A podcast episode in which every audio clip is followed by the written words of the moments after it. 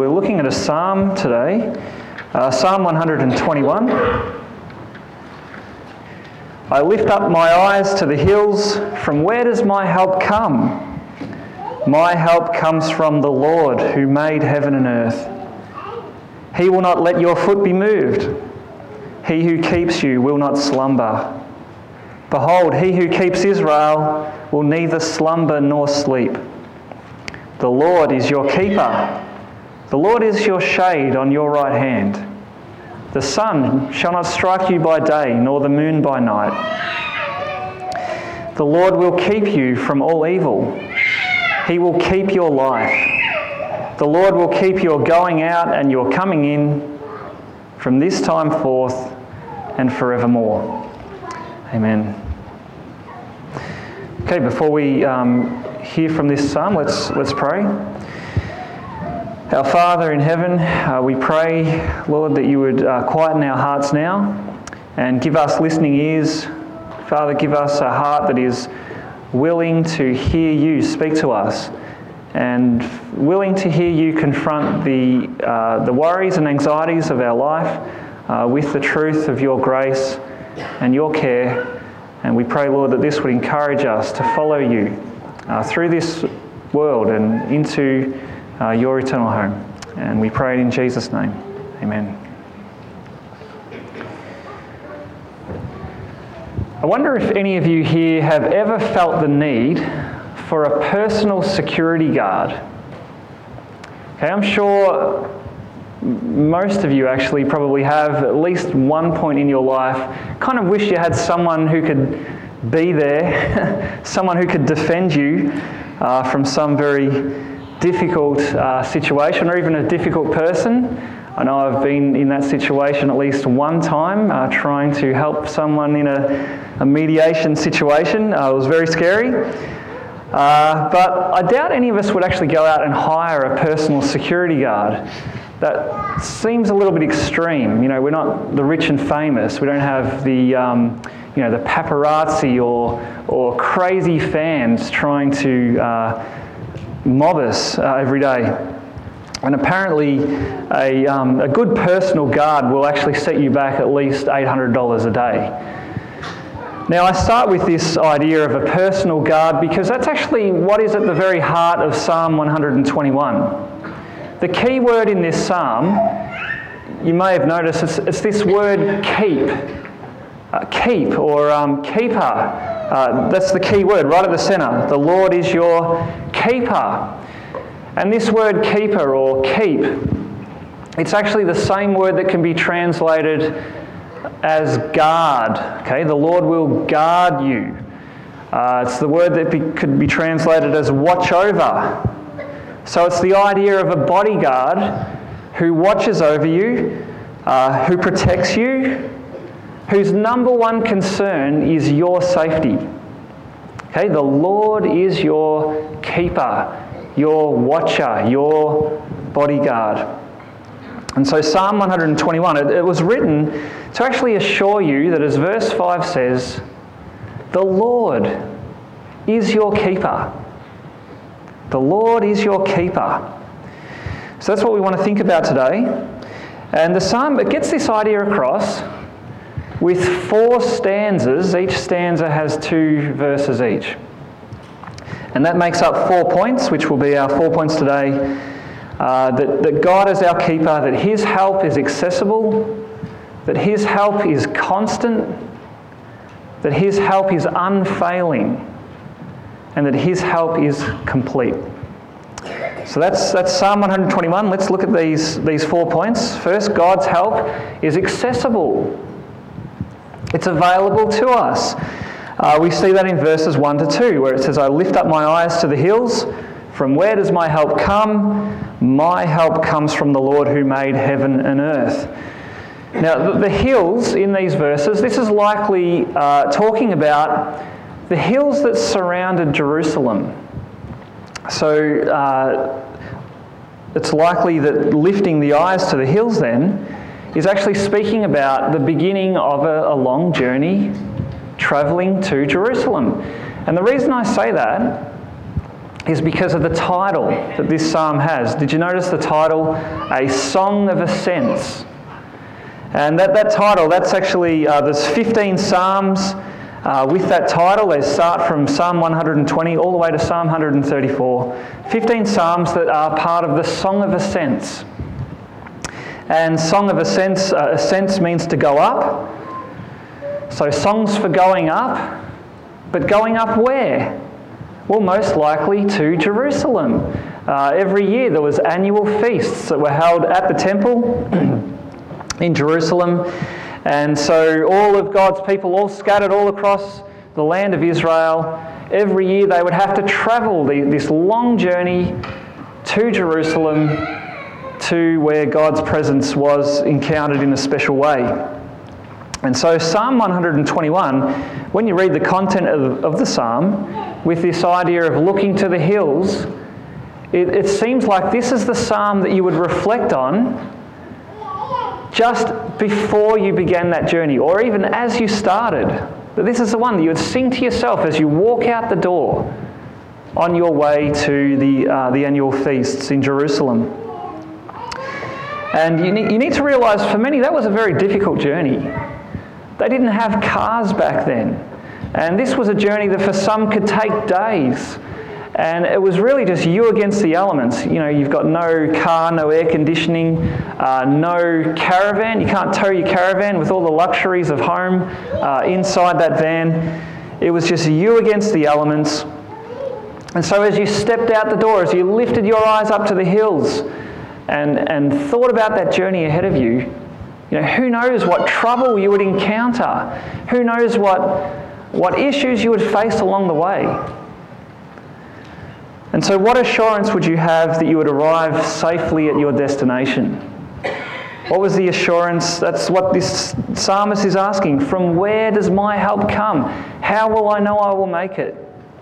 And the answer my help comes from the Lord, who made heaven and earth. Now, that's an incredible statement right there. My help comes from the Lord who made heaven and earth. Notice how this, uh, that sentence puts together something extremely small my help with something incredibly big the Lord who made the heaven and the earth. Hey, just think about that for a minute. Think about the earth. How big is the earth? Apparently, it's 12,742 kilometres across. That's very big. And God made that. He made it simply by speaking. And here's this thing 12,000 kilometres across. And uh, then you think about the sun, which he also made by speaking, which is 109 times bigger than the earth, uh, wider than the earth. And then you think about the Milky Way galaxy that is apparently one billion times wider than the sun. So it's, you know, the mind cannot gra- uh, grasp just the size of the galaxy. And God made that by speaking. Can you even imagine that? That's how powerful God is. And so when this psalmist asks, Where does my help come from? My help, my little help, this little tiny need I have, comes from the Lord who made the heaven and earth. Okay, I think God's got you covered if you need help. Okay, you can rely on Him. And so, as these pilgrims would lift their eyes to the hills, thinking about the journey ahead, you can imagine how comforting it must have been for them to be able to, to sing this psalm and to meditate on these words that my help comes from the Lord. Okay, He's going to get me there safely. Uh, but what about us? How, does, how do these two verses apply to us? Because we don't make annual pilgrimages to um, the temple, all of that's been fulfilled in Christ. We have all of that in Jesus. And so, how do we make use of Psalm 121?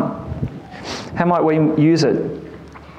Well, when we turn to the New Testament, you actually realize that all of this language of pilgrimage, you know, journeying towards Jerusalem, the New Testament actually takes up that language and applies it to the whole of the Christian life.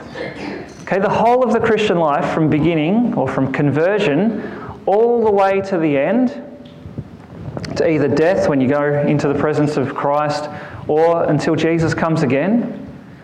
That whole life, that's, that's it's depicted as a journey in the New, in the New Testament, a journey to Jerusalem, not, not the literal Jerusalem, but the heavenly Jerusalem, the new heavens and the new earth. Uh, for example, it, it says uh, that our citizenship um, is in heaven, Philippians 3.20. Or Hebrews 13.14 says, Here we have no lasting city, but we seek the city that is to come. Okay, that's speaking about the new heavens and the new earth. And we know that because at the end of Revelation, what do you see? You see that vision of the new Jerusalem, the heavenly city, or the new heavens and the new earth. And it lasts forever, and there all of God's people from, from every part of the universe and through all of the ages are all raised from the dead and, and all gathered together to be with the Lord forever in that new heavens and new earth. And see, that's the destination that every single believer in Jesus is heading towards in life. All of life is a pilgrimage to the New Jerusalem. and uh, the Bible also tells us, though, that, that just like those pilgrimages back in, back in the Old Testament, the, the, the pilgrimage of life, it's hard. Okay, it's a path marked with suffering. It's not supposed to be easy. This is a fallen world. We're, we're aliens and strangers in this world, longing for our eternal home. And so the path is going to be a difficult one. You have an enemy who, who does everything he can to make sure you don't make it. Your own heart causes you to stumble along the way. And so, what is the assurance that we will get to the end? How, how will, we, will we survive the journey of life to make it to the new heaven and new earth? It's the same answer that's in the psalm My help comes from the Lord who made heaven and earth. So, what does that tell us? That, that actually tells us that we can't make this journey on our own. We can't do it alone. Okay, we've got to actually put to death that, that idea that I can do this in my own strength. No, we can't. okay, but God can. It's God who gets us to the end. He who began a good work in you will carry it on to completion. See, that's your assurance. That's how you know you will make it to the end. It's, it's God. My help comes from the Lord.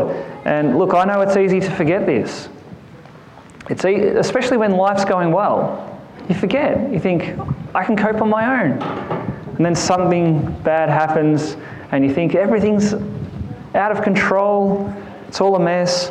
no, no, we need to come back here. Where does my help come? My help comes from the Lord.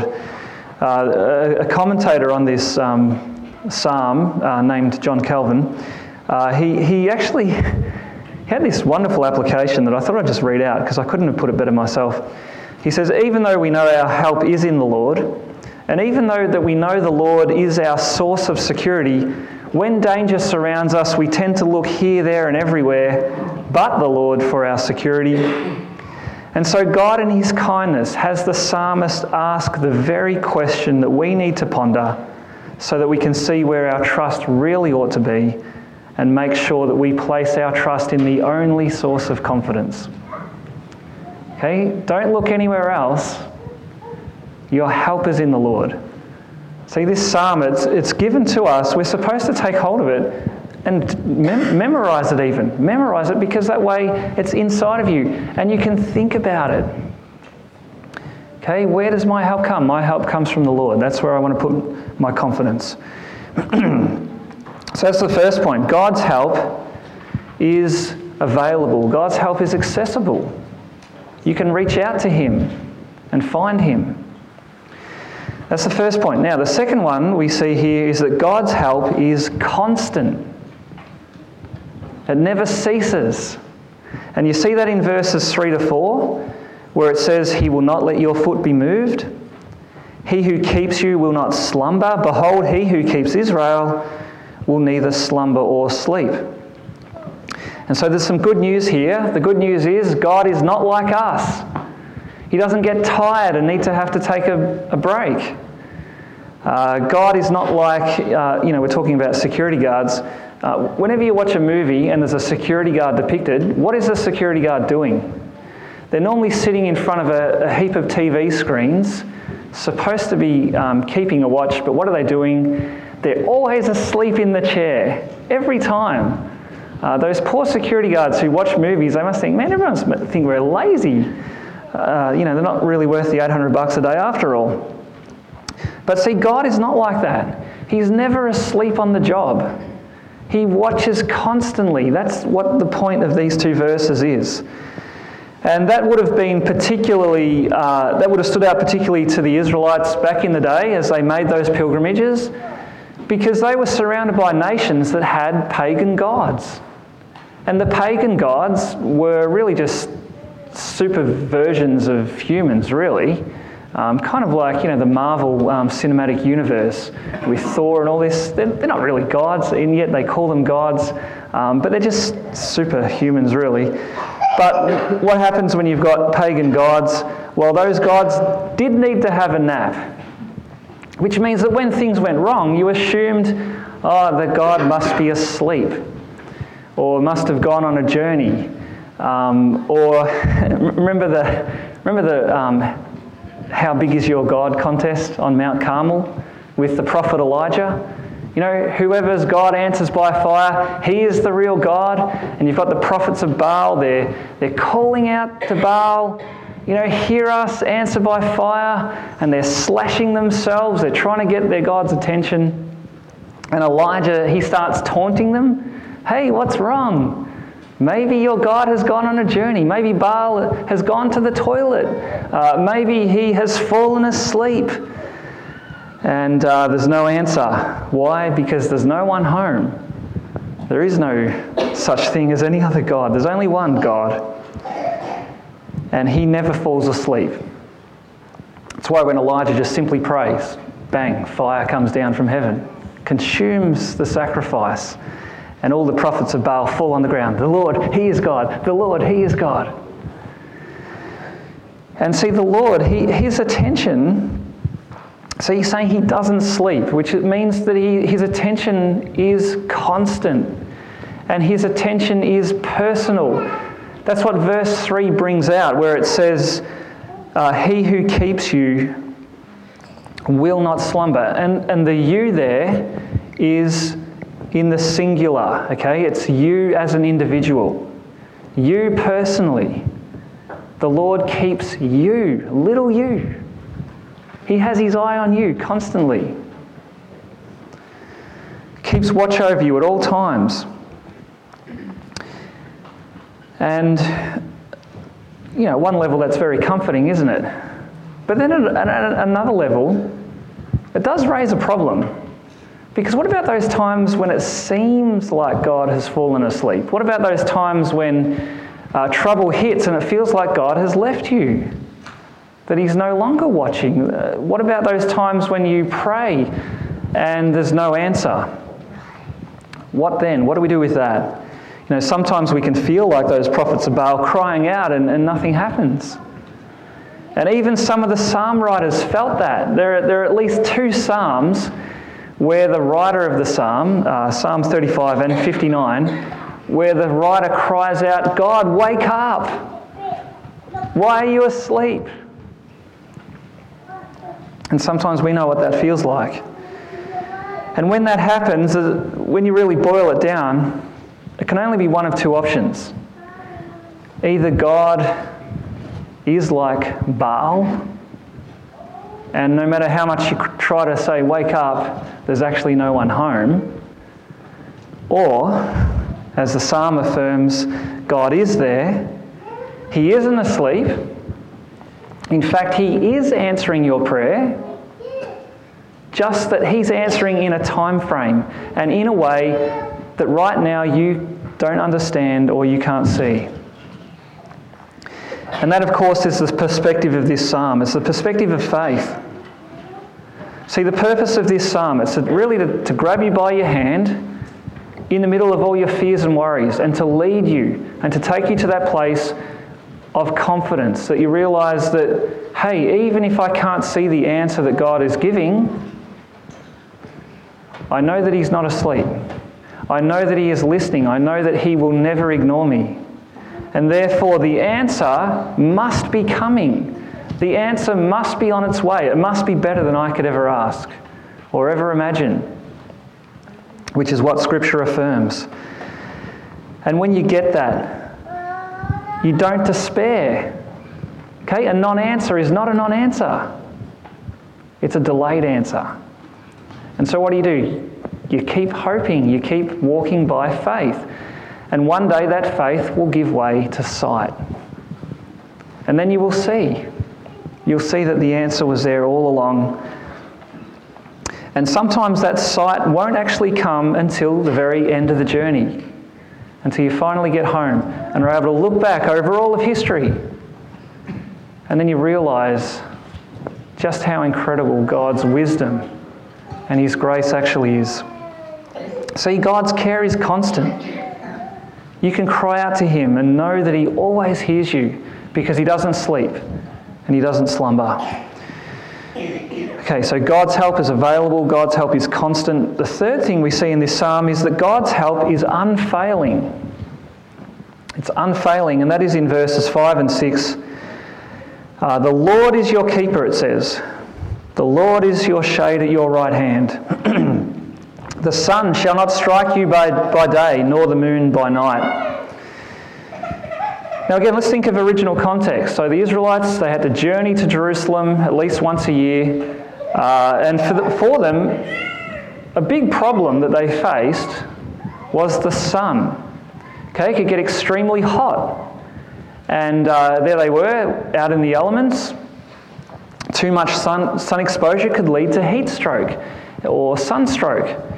And the only uh, relief from the heat of the day was shade. Okay, shade was the answer.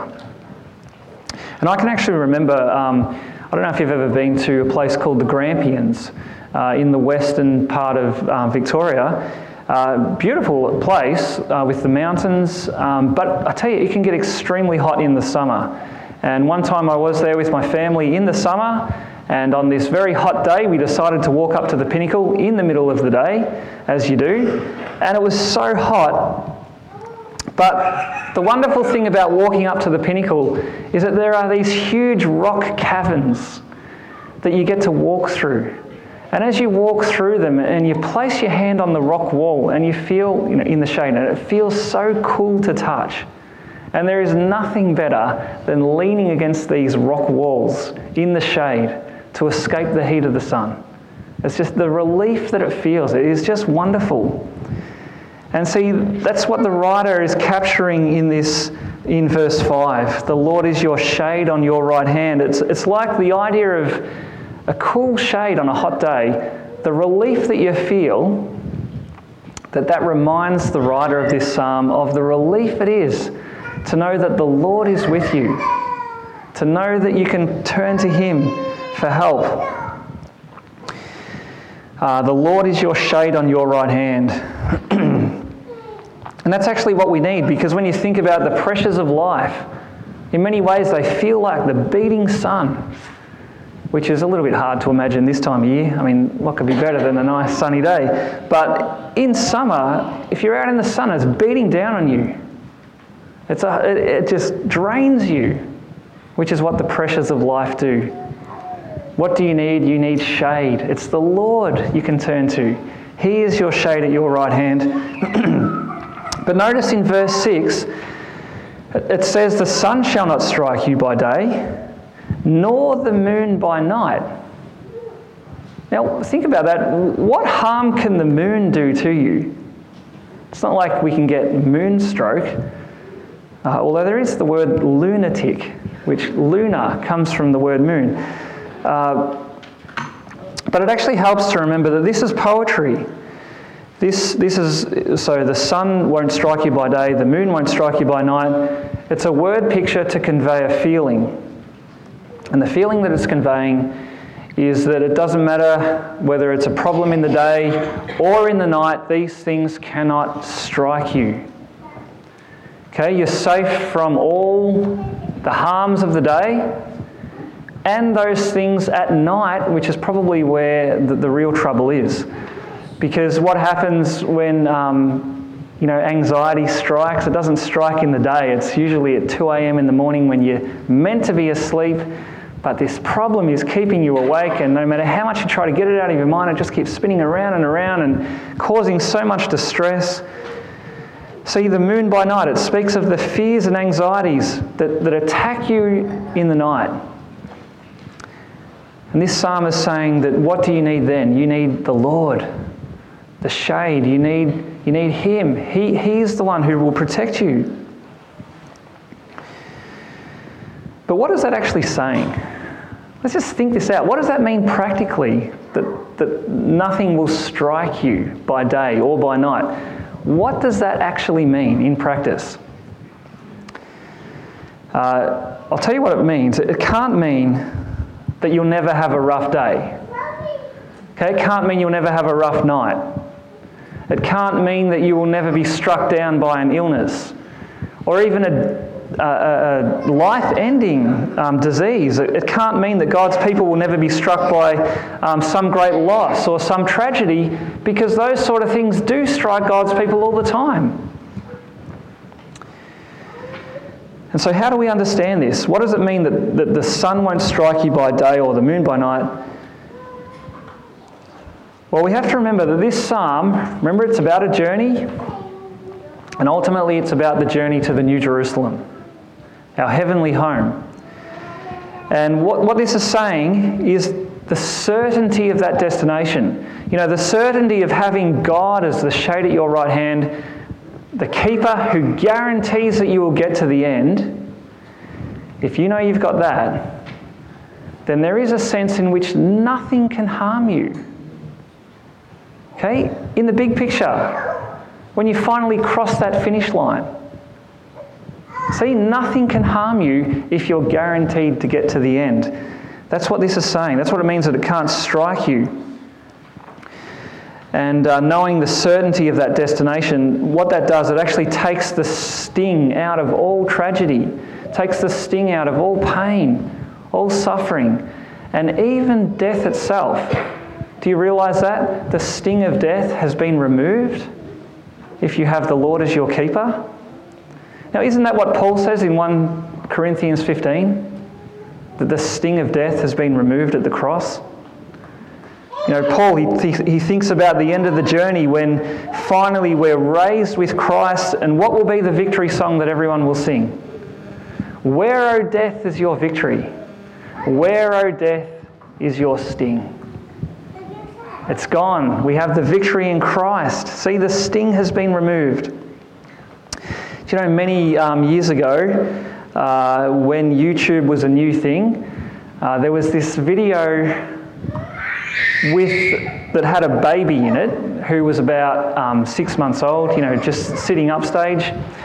And the video was of a baby playing with a cobra, okay, a real live cobra.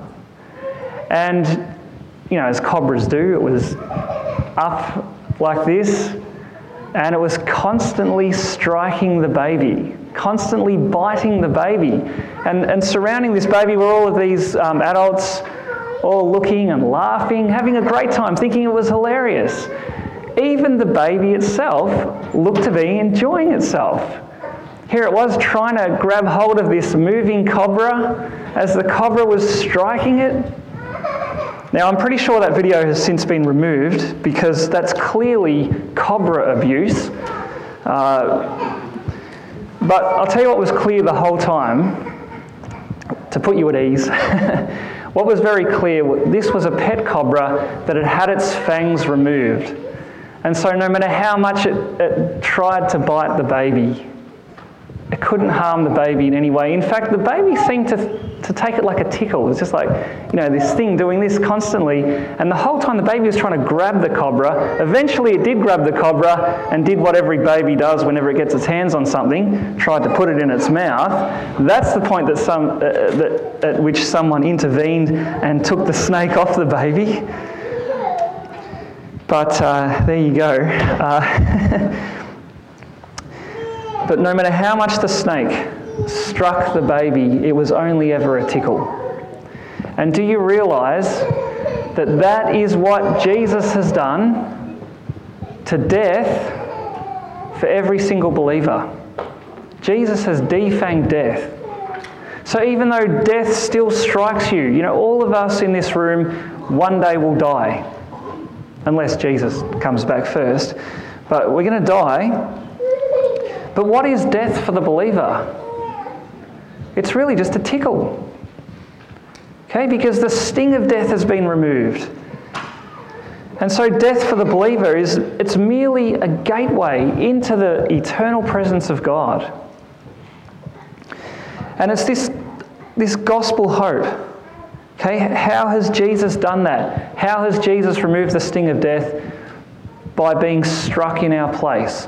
See, the sting of death, Paul tells us in 1 Corinthians 15, it's actually the judgment for sin. That's the sting of death that we all deserve. The judgment for our sin on the cross, Jesus was struck with that in our place so that when we take shade under Him, we're set free. So we can sing, Where, O death, is your victory? Where, O death, is your sting? It's been removed at the cross. And with that gospel hope, knowing that that's at the end of your life, that hope, it takes away not only the sting of death, but it takes away the sting of all pain, all tragedy, all loss. The sting has been removed. See, 80 years, let's say you have 80 years of hardship in your life. And that 80 years is followed by eternity of eternal joy in Christ's presence. What happens to the 80 years? It's not such a big deal after all. See how Jesus has removed the sting not only of death but of all suffering. He set us free. And that's why the Apostle Paul, who had a very hard life, that's why he could say in 2 Corinthians 4 that we are afflicted in every way, but not crushed, perplexed, but not driven to despair, persecuted, but not forsaken. And here's the one that comes from the psalm he says, struck down, but not destroyed. Okay, the things of life still strike, but it's been defanged. It's only a tickle now. We're set free in Christ. And so here's, a, here's the wonderful assurance for you that if you belong to Jesus, then you have the assurance that ultimately nothing can harm you. You really are kept, you really are safe. Nothing can separate you from the love of God. Nothing can snatch you out of the Saviour's hand. Do you realize how safe you are? And that's what verse 5 is all about. The Lord is your keeper. Okay, that's what it means to have the Lord as your keeper, that you're safe in Christ. The troubles of life have been defanged, they can't destroy you anymore. And so that's the third thing. God's keeping of you is unfailing because of the cross. So we have God's help, it's accessible, it's constant, unfailing. And finally, we see that God's help is complete. And that's in verses 7 to 8. And I'll be short with this one. It says, The Lord will keep you from all evil. He will keep your life. The Lord will keep your going out and your coming in from this time on. Uh, no, sorry, from this time forth and forevermore. So notice the scope of those verses. God will keep you from all evil. So that's everything that can harm your soul. He will keep you, uh, you're going out and you're coming in. That's all circumstances. And he, from this time on and forevermore, that's all times. So um, I don't know if you've ever had to search for um, insurance before. Um, when you're searching for insurance, you have different levels of cover. and uh, the more you pay, the, the better the coverage is. So you can get comprehensive cover, okay, which is meant to cover you for comprehensively for all things, um, complete cover. And that's what this verse is saying. You know, if you've got the Lord as your keeper, then you have complete cover. All evil, from all evil, all circumstances, all times. But again, we need to remember that this needs to be understood in light of the gospel. In light of the gospel, this is not promising immunity in life, but it is promising security, eternal security. And this is the way that the Apostle Paul understood this psalm. And I'll tell you why. Because in 2 Timothy chapter 4, verses 16 to 18, uh, Paul wrote that letter to Timothy at the very end of his life. He was just about to face trial, which he was pretty certain would result in his execution.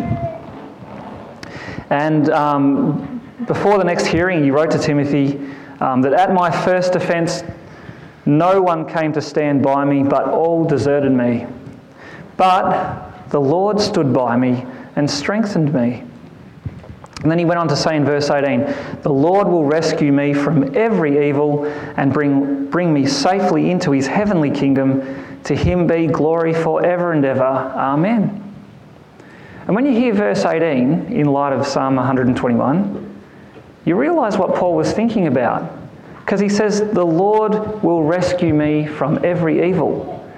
And that sounds exactly like this line in Psalm 121 that the Lord will keep you from all evil. See, that was Paul's comfort in facing certain execution. He could look at that and not be, not be troubled because he knew the sting of death has been removed at the cross. And he knew that on the other side of death, that he would be brought safely into Christ's heavenly kingdom. And see, that is the confidence that you can have as a believer in Jesus. That is, it's guaranteed. Because Jesus rose, so we too will rise. And that means that God's care of you is guaranteed in Christ. He will be with you to the very end of the age. He says, I will never leave you or forsake you. You can trust Him. You can turn to Him in your need and know that He will hear you and help you. See,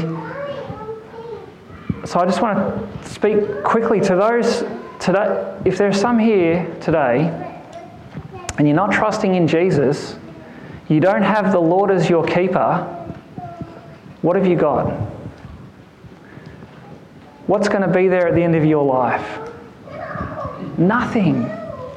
Okay, but if you have Christ, what is there in your life now and on that last day of your life? He is, and He will keep you safe. Do you see how much you need Jesus? Okay, that's what this psalm is about. The Lord is your keeper. May you grab hold of Him.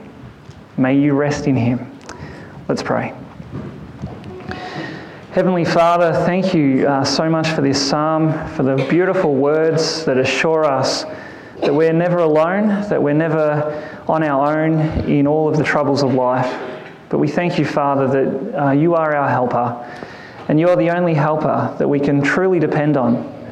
The one who made heaven and earth is the one who sets his love on us and is there for us at all times.